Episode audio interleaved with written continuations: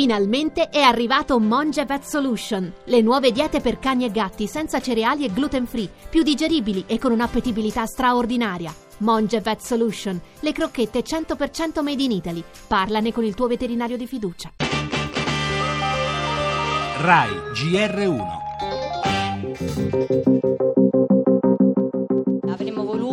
fare i vaccini prima, già a inizio settembre, purtroppo non c'era posto disponibile, quindi abbiamo l'appuntamento a fine ottobre si potrà autocertificare di aver richiesto le vaccinazioni non ancora somministrate. Basta la telefonata, il CUP risponde, ti dà la prenotazione, una mail oppure una raccomandata con avviso di ricevimento ad una delle ASL della regione di appartenenza. La scadenza è l'11 settembre per nido e scuole d'infanzia, il 31 ottobre per gli altri gradi di istruzione.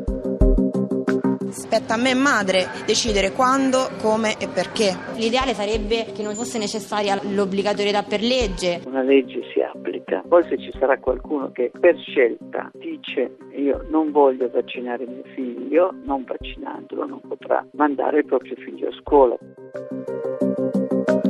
Per la serie Genitore avvisato, parola del ministro dell'istruzione Valeria Fedeli, sui vaccini nessuna deroga e nessuna proroga, concetto già ribadito dalla responsabile della salute Beatrice Lorenzin, che dopo giorni di confusione ha anche chiarito come potrà comunque mettersi in regola chi è in ritardo per problemi organizzativi in questa prima fase di applicazione della nuova normativa.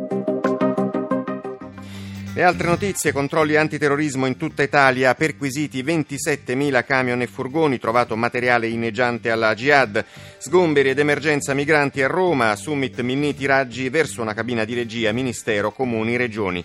Torneremo sul voto in Sicilia, il centrodestra si compatta sulla candidatura di Musumeci. Esteri, a New York, nuovo sfregio a Cristoforo Colombo, decapitata una statua del navigatore. Venezia, oggi in concorso una commedia diretta da George Clooney, ieri protagonisti assoluti Jane Fonda e Robert Redford, per lo sport le qualificazioni mondiali, il giorno di Spagna-Italia e la Formula 1.